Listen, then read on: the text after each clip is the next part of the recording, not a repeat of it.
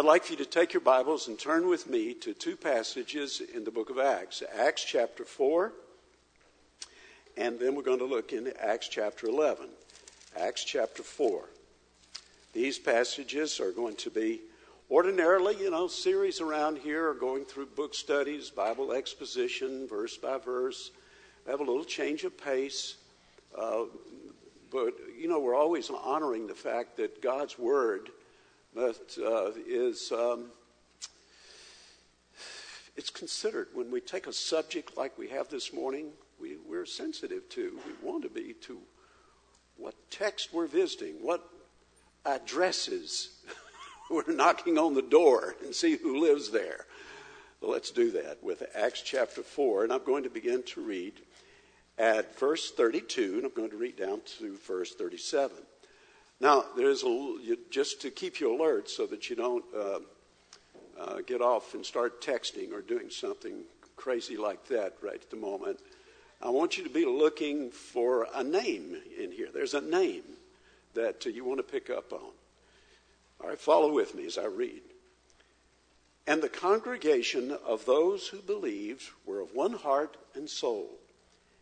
And not one of them claimed that anything belonging to him was his own, but all things were common property to them. And great and with great power the apostles were giving witness to the resurrection of the Lord Jesus, and abundant grace was upon them all. For there was not a needy person among them, for all who were owners of land or houses would sell them and bring the proceeds of the sales, and they lay them at the apostles' feet. And they would be distributed to each as any had need. And Joseph, a Levite of Cyprian birth, who was also called Barnabas by the apostles, which translated means son of encouragement, who owned a tract of land, sold it, and brought the money and laid it at the apostles' feet. All right, now let's go over to Acts chapter 11. Acts 11. While, you, while we're turning there, I'm just going to insert this. Being this time of life, I sometimes have to chase the thought before it leaves because it doesn't come back. And so I'm thinking that uh, of the youth, uh, I speak to you just for a moment. Um, that I, I will, one of the ways I'll pray for you is that it'll be a singular time where you will meet God in a special way. I really mean that. You know, one of the significant times in my youth was mm, probably was in the summer 1958. And I remember going to a youth conference at Toccoa Falls at Lake Louise. Beautiful place. And I remember we had a break in the sessions and uh, we were encouraged to go out and have time with the Lord on our own. And I remember going down by the lake and uh, I can remember the soft breeze in the trees and looking at the, the, the water shimmering in the sun, and there was nobody else around. And I remembered just meeting with God. I'd only been a believer for a couple of years, and I was going through the Word, and I look upon that as one of those moments where, as the Lord reset or helped to set my compass with what I was going to do with myself for the rest of my life. Here I am. so, youth, you don't know where you will be taken by the Lord, but I pray that this week will not be lost on you. And, uh, all right, that's not the sermon. You, you'll get into those things, Eric. All right. Okay, but now you should be in Acts chapter 11. And I'm going to pick it up at verse uh, 19. So then, those who were scattered because of the persecution that arose in connection with Stephen made their way to Phoenicia and Cyprus and Antioch, speaking the word to no one except to Jews alone. But there were some of them, men of Cyprus and Cyrene, who came to Antioch, began speaking to the Greeks also, preaching the Lord Jesus. And the hand of the Lord was with them and a large number who believed turned to the Lord. And the news about them reached the ears of the church at Jerusalem. And they sent they sent Barnabas off to Antioch. And when he had come and witnessed the grace of God, he rejoiced and began to encourage them all with resolute heart to remain true to the Lord. For he was a good man and full of the Holy Spirit and of faith, and considerable numbers were brought to the Lord. He left for Tarsus to look for Saul. I, I could almost, after reading that, say, that's the message, all right, where would it go? all right, but we have some things to consider. What does it mean to encourage one another? What we're attempting to do in these weeks during July and August is that what we're seeking to do is some, get some renewed, regular clarity. The fact that the church is a growing community upon whom we depend. Yes, there is an interdependence which is not only commendable but is necessary and is to be a fact that is to be lived out in church life. Interdependence. And I want us to keep that in mind as we work through what we're going to do this Sunday and next Sunday. Take a couple of the one another's. I think the other men who are going to be coming along, um, Eric, John Sherwood, John Krotz, is that we, we want these to kind of be sewn together. So these one another's, and I'm going to take the encourage one another. Is what we're doing this morning. The, the passage that I want you to, it's on the screen. Uh, and you can see this Proverbs, and I'm going to reference it at the end, but I want to get it here at the beginning. Oil and perfume make the heart glad, and the sweetness of a friend comes from his earnest counsel. Uh, that's a nice, nice little sweet bite there in Proverbs as to how important it is that we connect one another by way of encourage one another. But let's get some definitions up front. What does it mean to encourage? You don't have to be proficient in the English language to figure out that embedded in the word encourage is the word courage. so to be renewed in courage. What is courage? What is it? It's, it's, a, it's a mindset, it's a quality of mind that whereby we can meet dangers without fear. That's what it is bravery, to go forward, to stay at it, stick to it, don't quit. Come on, we can do it. So to encourage is therefore that work of renewing that kind of thought, that kind of commitment, that kind of disposition, that process of living.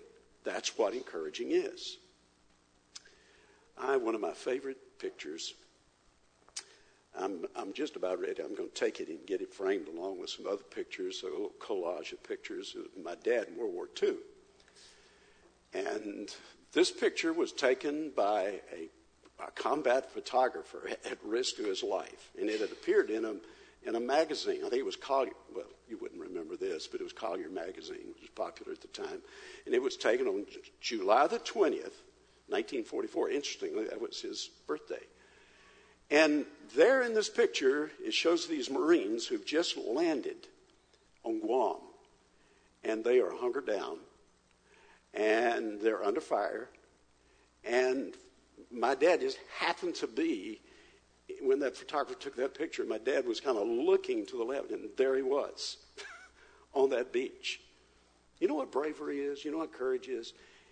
It's that, for one thing, somebody's got to say this if anybody's watched any war movies, you know this. All right, men, we've got to get off the beach.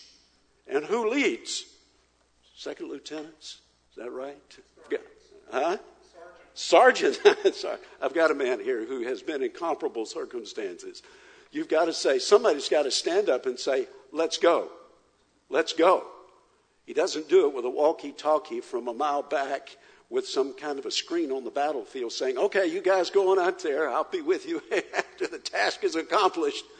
No, you put your life at risk, but you get out there and you lead. You lead, you encourage. That's, that's what it is. That's what it is. Get off the beach. And, and then it doesn't mean that the men there are cowards. It's just that, okay, when do we go? We, it, but it always helps to have someone who say, this is the moment. Let's go. All right? We want to be people who say that. We want to be people who say, let's get off the beach. Let's go. We have things to do. God uses others to encourage us. He wants us to be an encourager to others. No person accepted in this auditorium. And where we will go is to walk through some of the truth statements that I think just bubble up from the scriptures as to what's involved in being an encourager. Now, I've got a little supplement. You have a handout in there, an outline, that it may not, depending on how you, uh, you, you, take notes, there's, I'm going to supplement it a time or two, but you can follow that along us. Use that. But let's consider the very first. The very true first truth statement with regard to an encourager. An encourager is someone who, through words and deeds, helps others to keep life in biblical perspective. That's what it goes, that's what it seeks to do. Therefore, an encourager is one who's sensitive to the needs of other people, physical and spiritual, and actively seeks to help them cope with life. And we all need help coping with life. An effective encourager has situational awareness of people.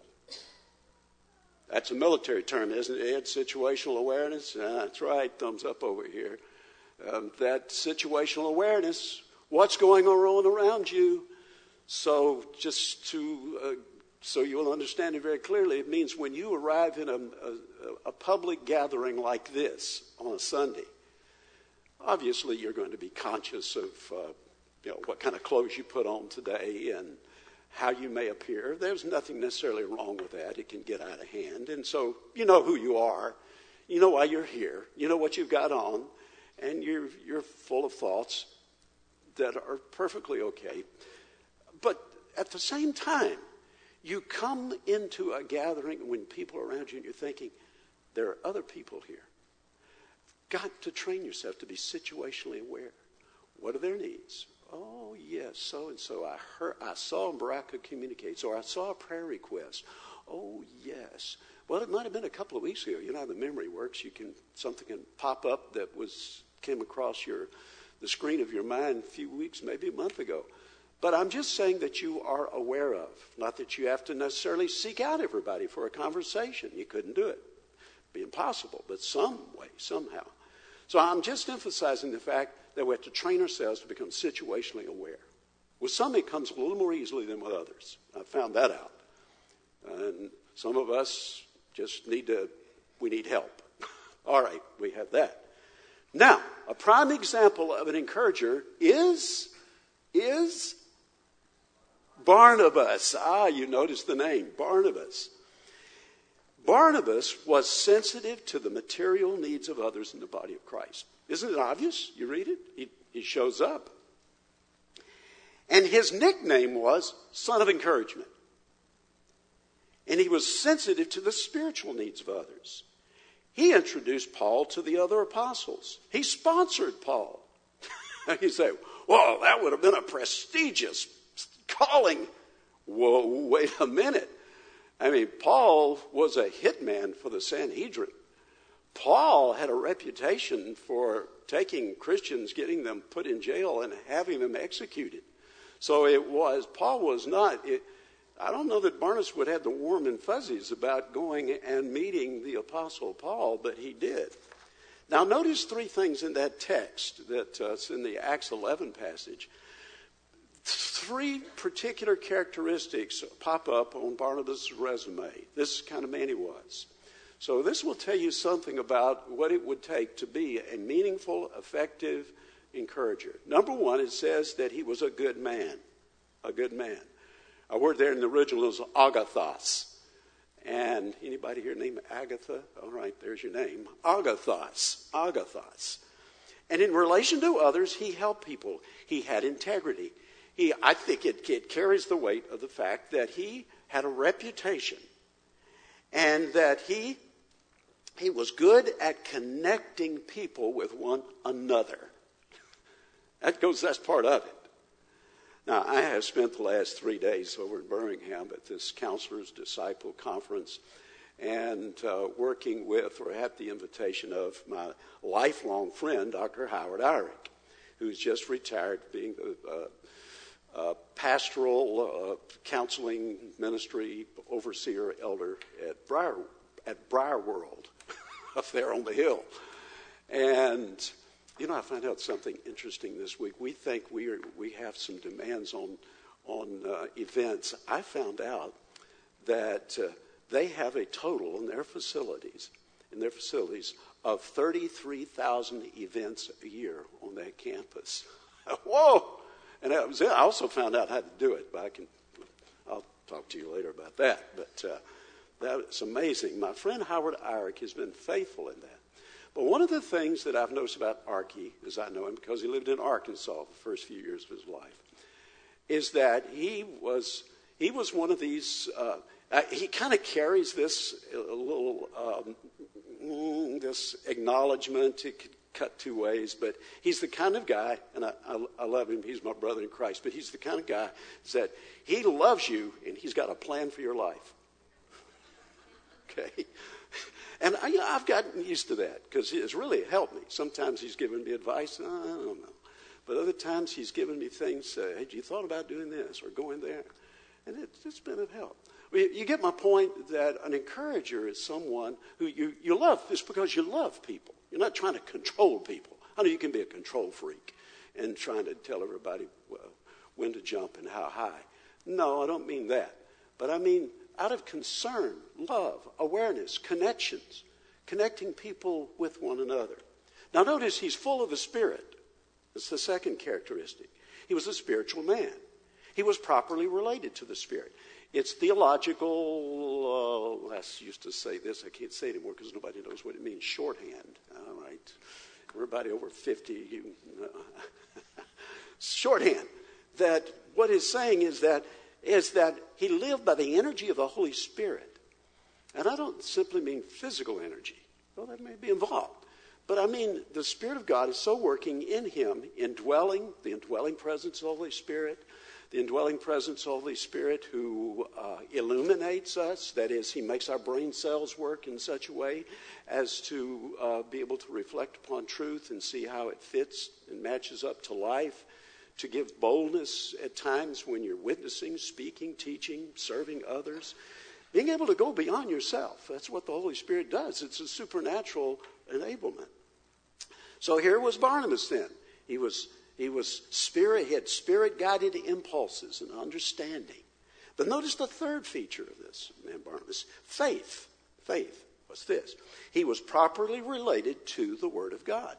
How? That faith is knowing and living by or obeying the Word of God. Just don't make it too complicated.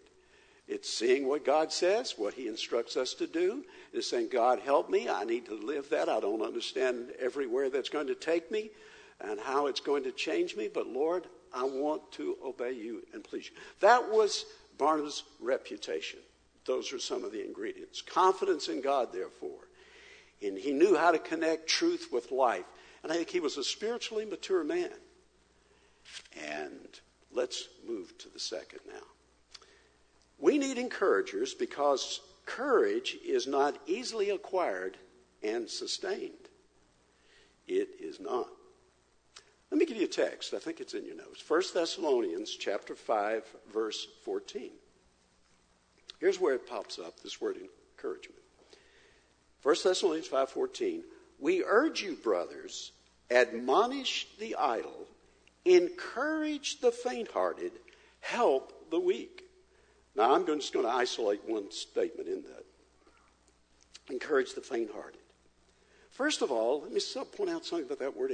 Usually, the word encourage, I'm not trying to impress you with Greek, but it just it can help you because there are English words that are connected. It's just a memory device. It's the word parakaleo, it's the verb to encourage. It's two words, to call alongside. You're familiar with the word that's translated the noun form paraclete in, in the Gospel of John. The Holy Spirit's called the paraclete. And it had a use in the, in the first century world of somebody, for example, who could be a friend at court, who could come alongside of you, help, as like as a character witness, and So it'll help prop you up. And so the word comes through with, that's the normal word for encouragement. I said all that to say that's not the word used here.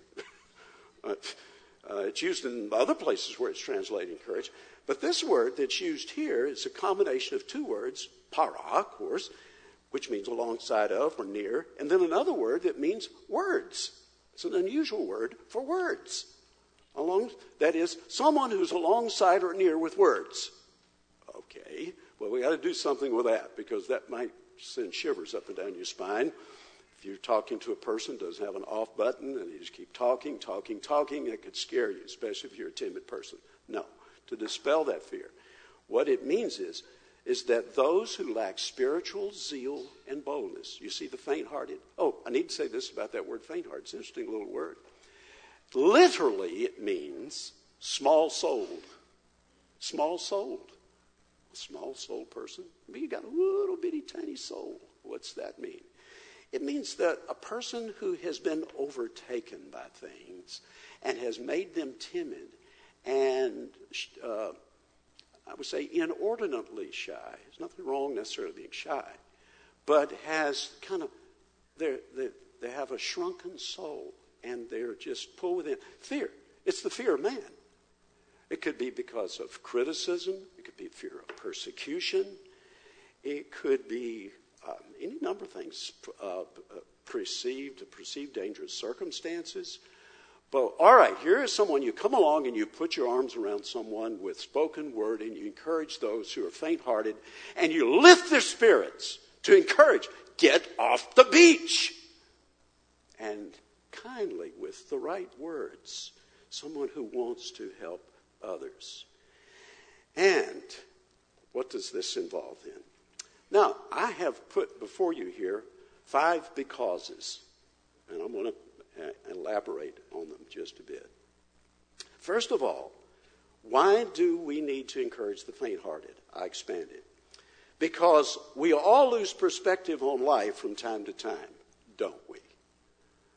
Uh, no matter how robust your faith may be, and strong in the faith, and wise and experienced, and so on, we still can lose perspective. Oh my, life can come with some complexities and some emotional dust storms. Things can happen that you had never, in your in your wildest imagination, you had never figured these two, three, four, five, six things would show up at the same time, and you're just uh, disoriented. And so it can create a, a, a, bit of confusion. It's like Chicken Little. Chicken Little. The sky, acorn hits him on the head. The sky is falling. The sky is falling. No, it's not. It's just an acorn hit your head. The sky's not falling. You remember Jacob in the Old Testament? He had an episode like this. It's in Genesis in chapter 42, where Jacob uh, is uh, he's in a bad way. His sons have gone down. He thought he thinks Joseph's dead. His sons have gone down to Egypt to try to get some you know, food because they're in a terrible famine. Well, they get down there, and you know the story. Joseph's there incognito. He's the, he's the prime minister of Egypt. And so he works it out so that uh, uh, he wants to get Benjamin, the youngest son, who didn't come with the other brothers. And this was sort of Jacob's sort of his one of his favorites, if not his favorite. And he sends word up that I want Benjamin to come. and Jacob hears this request. He has no clues to what's going on. And so here, what's potentially before him, you know, he's lost Joseph, he's dead. Um, now his brothers are there, and now he wants Benjamin. He's lost it all. And he says, All these things are against me. Oh, no, they weren't. The invisible hand of God was working to do some things that were going to be extraordinary. He didn't know it at the time. But we can get in situations like Jacob did. I could tell you about Elijah, I could tell you about Jonah. The scriptures give us these, these stories. So that's one thing that can happen that where we need renewed perspective. Secondly, because we get lonely. Someone said, number one problem in America of all places, well, America, lonely.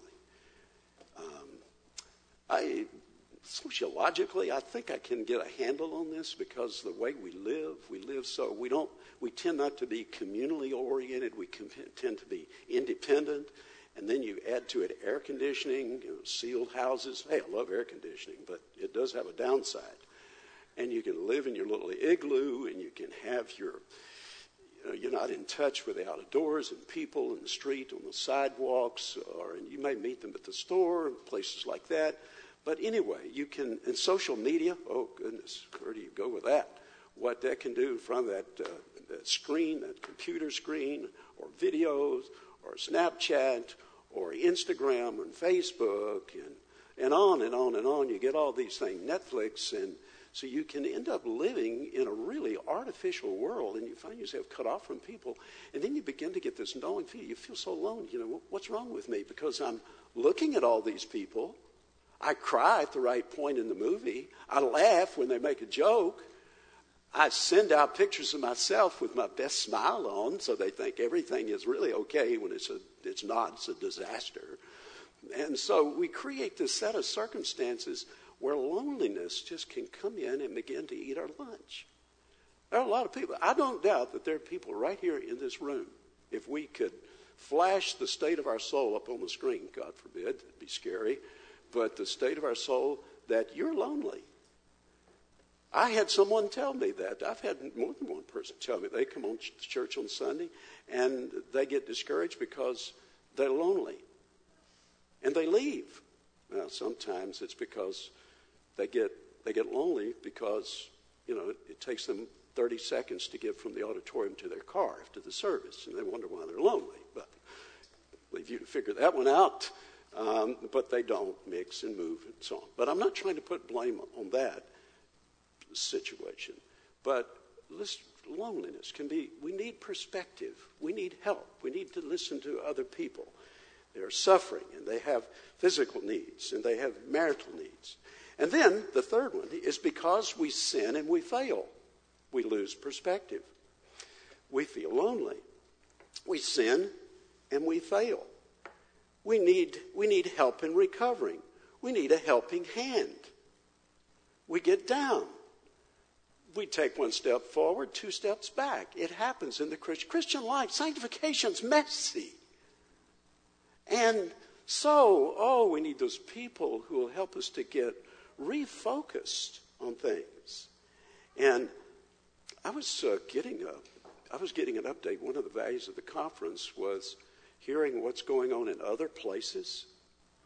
And by the way, that's encouragement. I should uh, going to a good, robust gathering. I mean, church can do it, but a conference like this where you meet people and you find, oh, that's happening. I had no idea.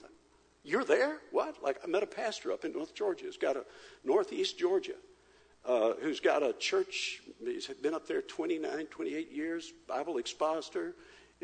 You I didn't know he was up there. I met him last year, but we met again. And what an encouragement it was to He just went into what was not an easy place and started from scratch and, and to see what God has done. I said, wow, I wish I were starting over again.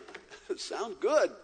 And so we get encouragement, but there was another encouragement. Some of you know uh, Jim Shawbrook. Uh, you're here. We talked earlier. Um, that uh, uh Mark Shaw and uh, his work in counseling, and he is something that's opened up for him. He is. Uh, he was in Birmingham for a while. Went up to a Faith Church in in Lafayette, West Lafayette, Indiana and it's a long story. I can't get into all the details, but something has dropped in the his lap and some others of a facility in the Indianapolis area where it was a hospital that was, uh, no, that's not technically right. But anyway, it was a medical facility that was like worth about 11 million. And sh- short version of it is they ended up getting the whole thing for, after all was said and done. Some, somebody bought some of the property, donated it back, some lawyers and so forth. They ended up paying just a few million, two, three million dollars. And it's this perfect facility, and they're going to start a drug rehabilitation center there. And it will be Christ based, biblical based. I mean, Mark is, uh, he's got his head screwed on right. And they're going to be working to provide this with, with beds and counseling. And how many times have we thought, we know people, friends, family, who get caught up in the drug world and depend on chemicals, and we try to think, oh, if there could be just some place so, so they could get some traction where they could be loved and give the gospel. Because so often they go to places, sometimes they go to Christian places the Christian, quote unquote, which uh, you have to detox them from the bad theology they get when they get there. And then the secular places, sometimes they can be safer, at least they detox you. Okay, all that to say that this is a really a good, this is a, something that's going on. Be in Indianapolis. Pray for it. Pray for Mark Shaw. Pray for that work, which is really needed. And there are a lot of networks, a lot of networking going on. I, get into to say that because it's going to be a place where people who sinned and failed and people who've got caught up in the just the, the, the terrible bondage of, of drug of dependency, whether it's alcohol, drugs, and they're just trying to claw their way up out of that hole. Thank God for that. They need encouragers. All right. Because of lack of maturity in the Christian life. Because of lack of maturity in the Christian life. New converts need direction, discipleship. How this is a story that's told. It's sad, but it happens. It's told often. Someone comes through. You've heard testimonies like this. Well, I was saved when I was 12 years of age. But then I just went crazy as a teenager. And I just, I sowed my wild oats. And then about the age of 21, the lights came on and God just got hold of me and everything was changed. Well, I'm thinking about age 12, age 21. Could a Christian get into a season of life that is like a wasteland and make stupid decisions and waste time? Yes. Is it the ideal? No. Let's do all we can as encouragers to be conscious of new converts and not let them have to just hang out there by themselves. Do you know someone who's relatively new in the faith? You students, young people, do you know someone who's relatively new in the faith? Maybe you are. You have to be. Relatively so. We need help. We need encouragement. Oh, thank God for Jim Bryant. Thank God from Ralph Bartlett. Uh, I, I, mean, I think, you know, these people, um, memory, I'm going back. Thank God for Pastor Paul Van Gorder. Thank God for Henry Grosh. Thank God all these men in the youth. Uh, Bruce, Bruce, okay, went to be a missionary in Mexico. What a guy. What an evangelist. These were people that God brought into my life when I was just trying to get my footing, trying to work things through. And God brought these men, many of them, but they just, they were in their 20s. It often happens that way, doesn't it? You're a teenager and somebody in their early 20s that sort of got some momentum. And I respected, these were strong men in the Lord. These weren't just uh, good time Charlies. These were men who were serious about God. And I'm telling you, they kept me they kept me encouraged. And you know what? That's what God wants to use you to be. You don't have to be an entertainer. You don't have to be a, a potential Hollywood personality to be an effective encourager. No. God's packaged you up just, hey, I'm ahead of myself here. Further point later on, but I might as well go for it now. Look, you, you, you, you have a personality. You have a past. You have experience. You are unique. There's nobody on the planet who's ever been exactly like you, nor will there ever be. I don't get a fat head over that. It's just, it's just the praise to God in His infinite wisdom, how He packages up so many different people, and we're all different.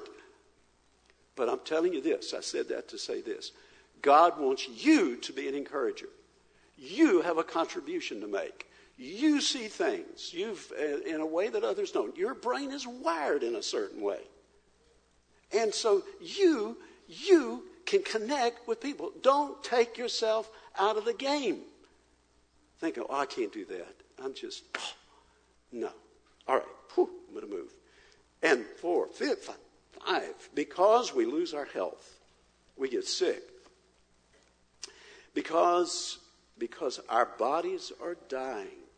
Now, I'm picking this up from 1 Thessalonians chapter 4 and verse 18, where Paul comes through with encouragements to those who have lost loved ones, and he gives encouragement with regard to the second coming. I don't want to embarrass her. I don't, I don't know what Jody Parrish's capacity for embarrassment is. I've known Jody for a long time. But did you get some encouragement through? Oh, I mean, this woman was, she was diagnosed, for, if you don't know, she was diagnosed with, was it larynx cancer? Larynx cancer. It was the C word. Ooh. And what she had to go through. Uh, and I guess it almost felt like a season of dying before you could really live. Pain, pain, suffering. People showed up. People came, cleaned her house. People gave her rides. People encouraged her. So, see, see, this is how it works. And God has equipped, He equipped some of you. Some of you just, you were on that boom, thing. you were there. Good. All right, this is what I'm trying to say. So, I have a little bit of a mini category that goes in the outline here, but it's not in your outline. But I couldn't. I, will tell you, quite frankly, when it came to me, I thought, how could I have missed that? I woke up early this morning by design, and I was, I was reading something, and I said, Who's the greatest encourager who's ever lived? Can we find one? It would be the Lord Jesus Christ. Well, first of all, he showed up in the incarnation. He came out of the ivory palaces, came from that, came to this earth, and was among us. That says something for encouragement, but there's more. Look at his life. Look what he did. He encouraged people. Just, hey, we've got a water ski over it, but it's worth getting the wheels turning here. He, we know this about him. He identified with needy people. He did not hang out with the rich and the famous. Actually, the rich and the famous didn't have, they didn't have the time of day for him for the most part. But he, needy people. And he, at his very baptism, that was that. He came to, to fulfill all righteousness. That says he's here to identify uh, with sinners and bear their sins on the cross, and it's anticipating what he's going to do in his redemptive work. His mind and his words were soaked in Scripture. You notice that about Christ when you, he just, he was taking on all these PhDs in theology and he was making them look like uh, first graders. He was just so nimble and so, but not in a show off way. It's just that he had, like his words were like apples of gold on trays of silver. We read it and we think, well, I could have done that. Oh, really? You could have thought of that verse and you could have handled it that way. It's where genius is. You see, that looks easy. Yeah, because he made it look that way. But he knew the Old Testament. He was ready with the word of encouragement, quoted the scriptures, and he was, he was compassionate for, toward people. I don't need to argue that one. Actually, that is the one emotion that's highlighted about Christ more than any other in the Gospels. He was compassionate. And, and I'll tell you, he was so compassionate. This is the way an encourager is. He was, he was such an encourager. He was in the synagogue. Remember that episode? And there was somebody there with a withered hand. You know, that gets a little inconvenient trying to live life with one hand, and you didn't have any uh, prosthetics or anything to help with it. And Jesus is going to heal this man. And guess what? The Pharisees get mad. You can't make a man feel better on the Sabbath. You've got to wait till Monday, but he's got to suffer. And you know what it says? Jesus was angry. He was righteously angry. So I'm just saying, an encourager is someone who is so attuned to people in need who are hurting that they're ready to do what is necessary. I've seen this in hospitals, encouragers in hospitals. They'll go in there and they may see some things that are going on in the name of care, which aren't care, and there's a little bit of sloppiness and lack of attention, and they'll be down at the nurse's station.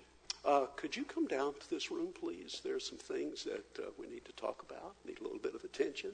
Encouragers, uh, you that way, not being bossy and mean, but that kind of thing. Jesus was patient with his disciples.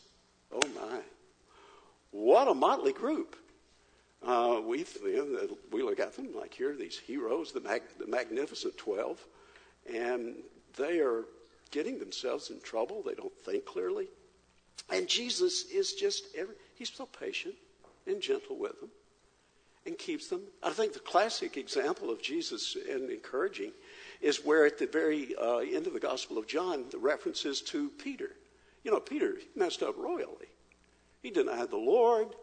And Jesus says, Peter, do you love me? Peter, do you love me? You know, feed my sheep, feed my sheep. And then he's simply, he's bringing him back. Come on, there's work for you to do. Don't lie there languishing in self pity and oh, oh, I can't do anything. Peter had had the props knocked out, knocked out from under him. He had been a very self confident kind of guy, and the devil came to work on him, but God overruled it and used it to sift Peter from his, the difference between his self confidence and God confidence. And he comes out and he's ready to lead the men. And just look what he does in Acts in chapter 2 and 3. And he's out there boldly proclaiming. So, See, you see what encouragement can do. All right, let's move along to the next issue. That's all we can say about it. But Christ is that perfect picture of an encourager.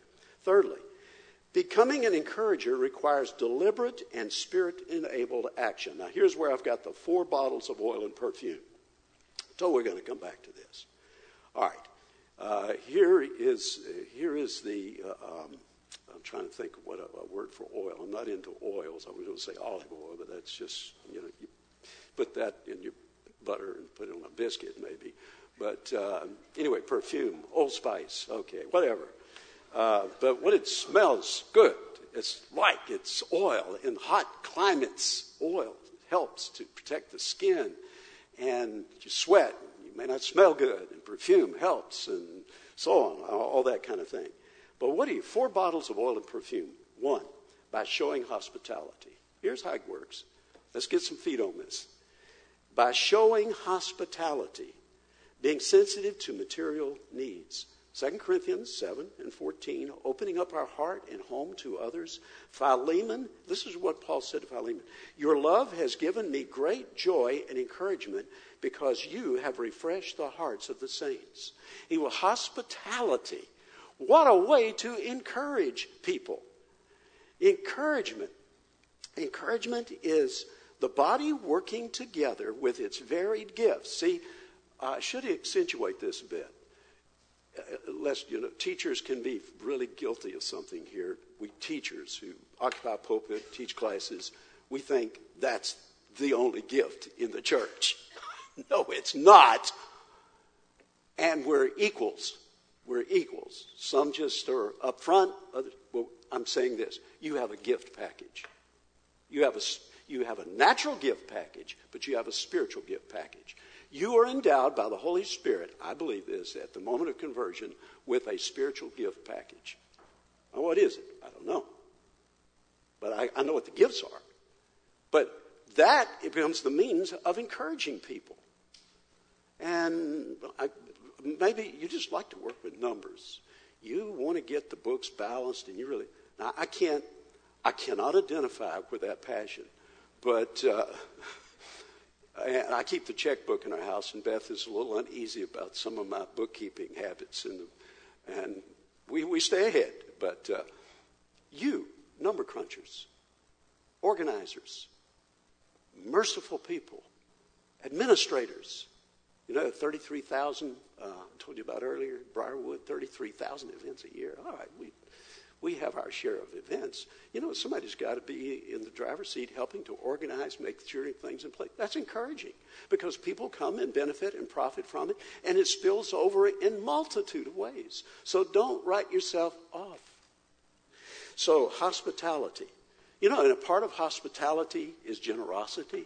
What an encouragement that is. This has been a very important part of my experience our experience it was. I remember once, we years ago, Beth and I, we just got into Atlanta. We were trying to put things together in our lives, and we were eating at Morrison's, used to be, I don't know, Morrison's, by the airport. And we were there, and the kids had already been instructed, okay, we can't get dessert. The kids remind me that they still do. Wait, we can get dessert now. But we were trying to watch it, and uh, we only had so much money. And so, uh, I, I, I got, forgot exactly how it unfolded, but I know this much that we were told that our bill had already been paid. I, who? And I found out later there was a family who knew who we were, and they had picked up the tab. And I, I have a friend now. I won't mention him, embarrass him perhaps, but that was his way of for this young preacher years ago, whenever you go out with him, he'd always pick up the tab. And you know, I'll tell you one thing that has done for me. This is what encouraging does. When you are an encourager with generosity, you know what it'll do? It'll help people to you. It's infectious, and you'll want to be because you've been blessed by it, encouraged by it, and you want to be generous. So if I'm if I'm with the family, I want to pick up the tab. it's fun. Thank you, Lord. Got a little bit of money. House paid for. Thank you, Lord. Car's paid for. Don't owe anybody anything. Got a little extra. Wonderful. Be an encourager with what you possessions you have, your house, uh, money, and so forth. All right, more, more could be said, but let's move. Through communication, through correspondence and communication. Acts chapter 15, verse 31. I have that there to you for you because that's a letter that was sent to the church at Antioch. And it was a letter of encouragement after they had had this big church theological council meeting to, to uh, go th- work through the issues of law and grace and how you're saved. And you don't have to keep the law. It's by faith alone, by grace alone. And so, anyway, so they worked it all out. The apostles speak, get the letter together, send it. And the people, those in, in Antioch, they're encouraged by this. They're encouraged by it. And Ephesians chapter 6, verse 22, that he, Tychicus, may encourage the saints. How? Well, the, have you thought of it this way? That the epistles of the New Testament were written to encourage saints. If you just check the epistles out, that's what most of them were written to encourage saints. Bring them along. Colossians chapter 2, verse 2. 1 Thessalonians chapter 3 and verse 2. He sent Timothy to encourage. So communication, to exchange information. One of those acts of generosity. Pardon the uh, you know personal references, but I don't know how else to do it at this point. But I can remember when I was in Bible in seminary, Bible college and seminary. I had a dear friend. He's with the Lord now. I really miss him, Jim Nixon. And I, we went back to we were teenagers. You know what he would do? He, now he he worked. At, he went graduated from Georgia Tech. He was at Tech, and I was away school. And he worked and went to school, and he would send me five dollars ever so often. Now it's not like much to you, but I can tell you, back in the early '60s, that would go a ways. And he would, he would send that with a letter of encouragement. Oh, my dear brother who, who came through that way. So don't take yourself out of this, you know, communicating with, oh, now it may be text. Hey, I want to offer something to you. Let's sanctify the whole world of Facebook, text messaging, Snapchat, and uh, Instagram, and whatever else they come up with. Could we just have a moment where we drive a stake in the ground to sanctify all that? Think of it this way I want to use the social media to be an encourager for Jesus Christ from this day forward. That's it. And I will tell you, if you will have that frame of mind, it will keep you from a lot of the foolishness that goes on in these. Trying to win arguments, trying to put on a face that's not true, all that kind of thing. And think, I, I want to use it to encourage people. As God helps me, I try to remember that. My, my kids, will, grandkids will come to mind when I'm up in the morning praying. And I say, oh, I get to stop and just text them. I'm praying for you. I know what you've got. You've got some exams this week. Oh, I'm praying. And oh, you didn't do well in that physics exam the last time. Don't worry. Everybody's not turned out. Is not wired to be a physicist. and you know what? Just pick things up. Let's okay. Let's go. Then through the ministry of the word. I've overlapped already with that one. Romans 15:4, the encouragement of the scriptures. That's really the blood that runs in the veins of encouragement. Oh, that's it, folks. It's the word of God. It's not just high fives and and uh, you know being a, a cheerleader. Uh, yes, you can do it. You can do it. You can do it. Oh, okay. You do become a kind of a cheerleader but a scripturally driven one. 1 Corinthians 14, 3, verse 31, where Paul says the ministry of the word in the church is for encouragement. Acts 15, 32, encouraged and strengthening the brethren with a lengthy message. Preacher's going to like that one. yes, yes, encouraged by a lengthy message. Does that resonate with you? Uh, probably doesn't. Okay. I confess when I was younger, I dozed, and I can still doze in a message that goes on, but Lord, help us. Faithfulness in hearing the Word of God in the services of the local church. Oh, the times I've opened the Word of God when the cold winds of discouragement were blowing, and I just, God's Word just comes in. Oh, you got to know that. Do you know what I'm talking about? I'm not speaking a foreign language here, am I? You know this that let God's word just wash over your thoughts and renew your motives and, and re inspire you. You, don't, you don't have to have a lot of bells and whistles to make that happen. The Word of God. And, and then through affirmation of love and forgiveness is another bottle of oil and perfume. And I, I'll, I'm sure Archie wouldn't mind me telling this. My, my friend, he told this story. We were having a little conversation in his living room. This matter of encouragement through love and forgiveness. And he was, he was the only child, and his parents were old when he was born. And he was raised like uh, older people. And uh, his mother was, uh, he get, this story, the, the, he, how she made a difference in his life on this one occasion, of which profoundly affected him. And he had been given, he was, oh, maybe about 11 years of age.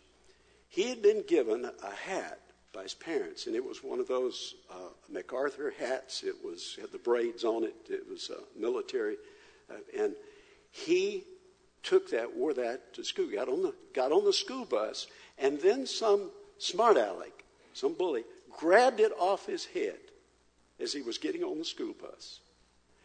And they just began the whole time they were going to school, riding there. It was being passed around, you know, to keep it from him. And then finally, when he got off the bus, he got it. It was just ruined. Oh, he was so mad. He said he got off that bus. He went in the house in tears, and his mother was there. And he was, what have they done? And his mother did this. She said this. She said that Jesus forgave others, so must you. That was all she said. And he said that, you know, I think that he, he was attributing that counsel, because it came back to him many times through the years, it has come back, that has kept him from being a grudge bearer and not forgiving people. I can vouch for that. I know this man, that he's, he's resilient in that way. But he attributes part of that to that encouragement to be reminded of that truth. Would you like to be in the Encourager Club? Do, do I have some? You don't have to raise your hand, so I'll play with you, but think about it. Think about it. And I'll leave this with you. I want to give you some assignments. This is it, conclusion. I want to give you some assignments. Once a teacher, always a teacher. I just got to give homework. Here it is. I'll give you some assignments. It's not your notes. Write it down. You won't remember it. One, Think of ways you have been encouraged. Yeah, I mean, get some time, some time when you meet with the Lord, sit down, get TVs off, you're by yourself. Think, how have you been encouraged? I mean, everybody here has been, somehow, somewhere. Okay, right. One, two, write it down. That's instructive. I was encouraged by. Okay, secondly, ask God to make you a better encourager. Get, and get ready, by the way. Lord, help me to be an encourager too, however. You know, wives, this may be therefore, I've got, you've got to say, I need to be a better encourager to my husband.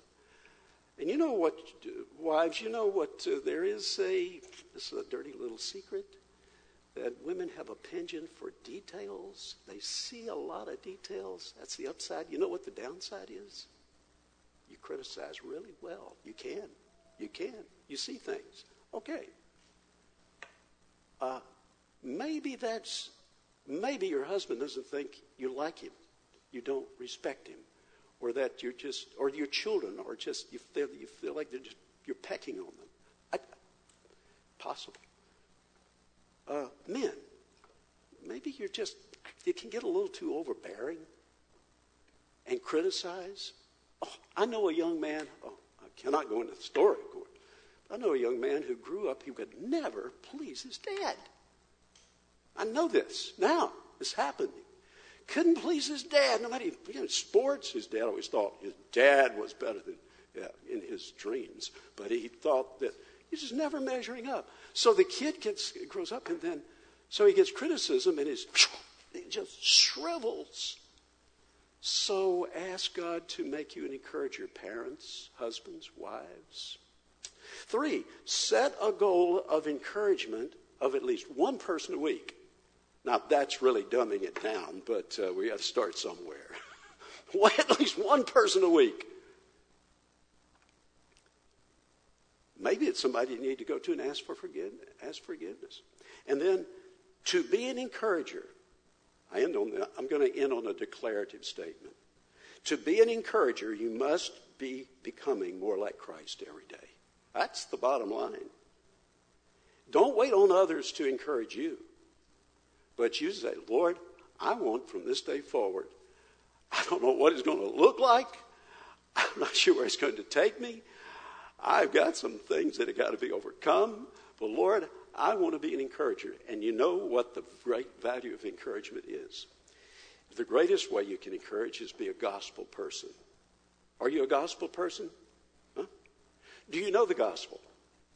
If I ask you, could, hey, could you stand up and give us the gospel here in just a few minutes, please? How to come to Christ? Could you? Could you? Could you do that? We all ought to be on ready and go. And you know, that's the greatest encouragement you can give. A starter to be ready with the gospel. What is it? Christ went to the cross. He didn't deserve what he got there.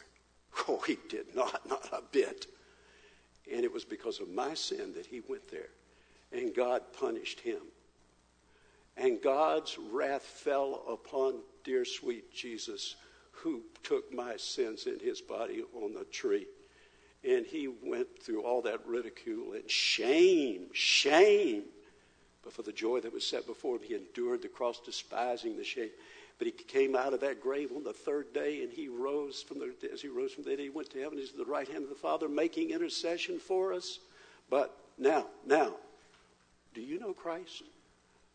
Perish the thought, God forbid, if you're sitting at a red light going home and a big delivery truck just doesn't get the brakes on in time, they come and rear in you, and you are a goner, dead, dead on arrival.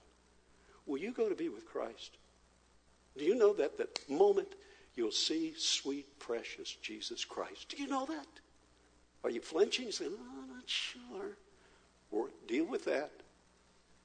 Jesus said, believe on the Lord Jesus Christ. Receive the gift. Receive it. Hand out. Receive it. It's a free gift. You can do that. And guess what? We can all then go out from here and be encouragers. I hope you're on the team. You know what I was going to do? I can't do it now because I'm overtime. But listen, I opened up my bulletin this morning and I got a little gift. The bulletin insert. And my dear friend, Charles Haddon Spurgeon, wrote it. well, I know Spurgeon. You, you want to read this. I was going to read it as the conclusion, but I'm in danger of overstaying my welcome. So I want to stop. But would you please do this and let this be something that would ignite you to be encouraged? Read that.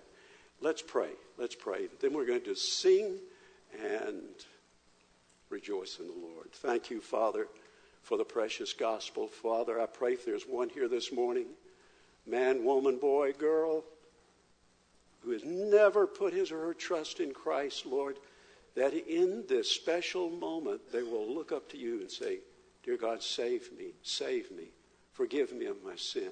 I want to be yours, Lord. And then, Lord, I want to be an encourager for the gospel for the rest of my life. In Christ's name.